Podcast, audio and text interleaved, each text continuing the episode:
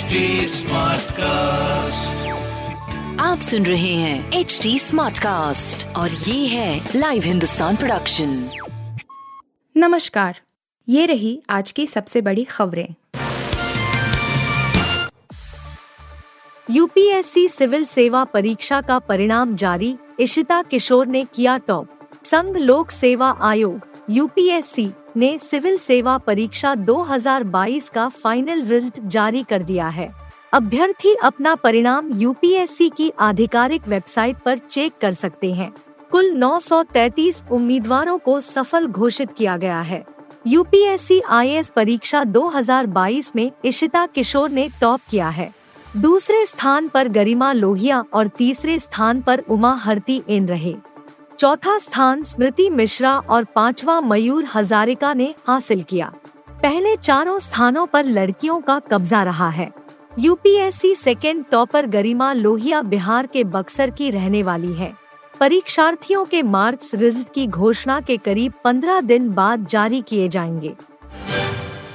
Kuno national park से फिर एक बुरी खबर, मादा चीता ज्वाला के शावक की मौत। मध्य प्रदेश के कूनो नेशनल पार्क में मादा चीते ज्वाला के शावक की मौत हो गई है। कूनो में ये चौथे चीते की मौत है।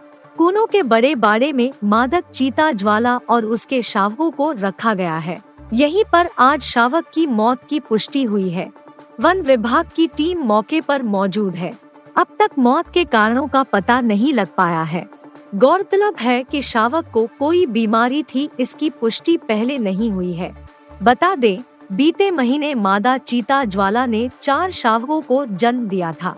शावकों को बड़े बाड़े में रखा गया था और उनके स्वास्थ्य की निगरानी भी की जा रही थी, लेकिन आज सुबह शावक की मौत से कोनो प्रशासन में हड़कंप मचा हुआ है।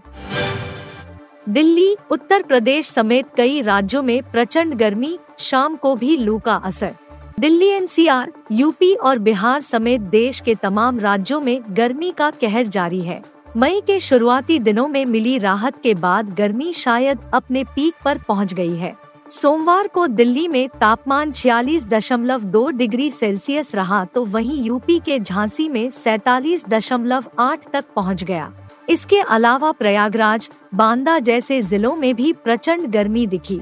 मंगलवार को भी कमोबेश ऐसी ही हालत है। और दिल्ली में सुबह ही 32 डिग्री के टॉर्चर के साथ हुई थी। फ़िलहाल तापमान 40 डिग्री से ज़्यादा ही बना हुआ है।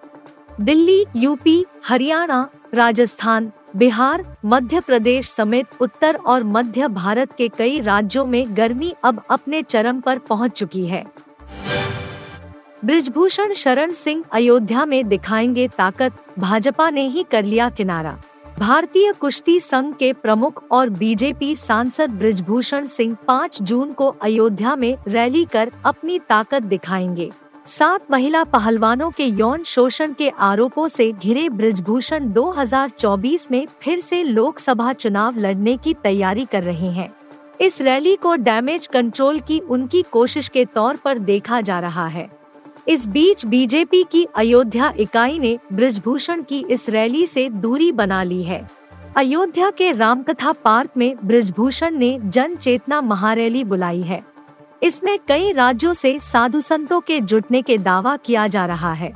इसके अलावा शिक्षा, कानून और सामाजिक क्षेत्र से विशेषज्ञों को भी आमंत्रित किया गया है। द केरल स्टोरी ने बना दिया नया रिकॉर्ड 200 करोड़ से ज़्यादा का business.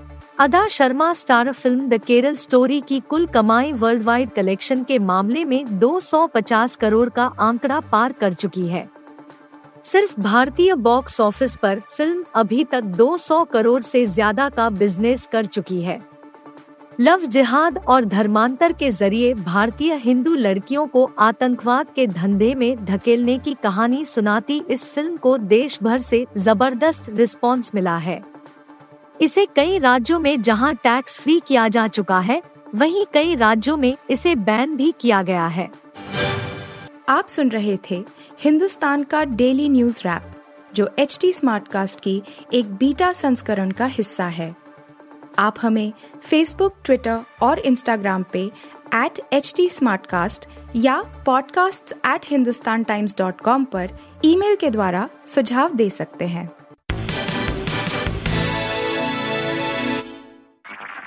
आप सुन रहे हैं एच डी स्मार्ट कास्ट और ये था live Hindustan production H smart Smartcast.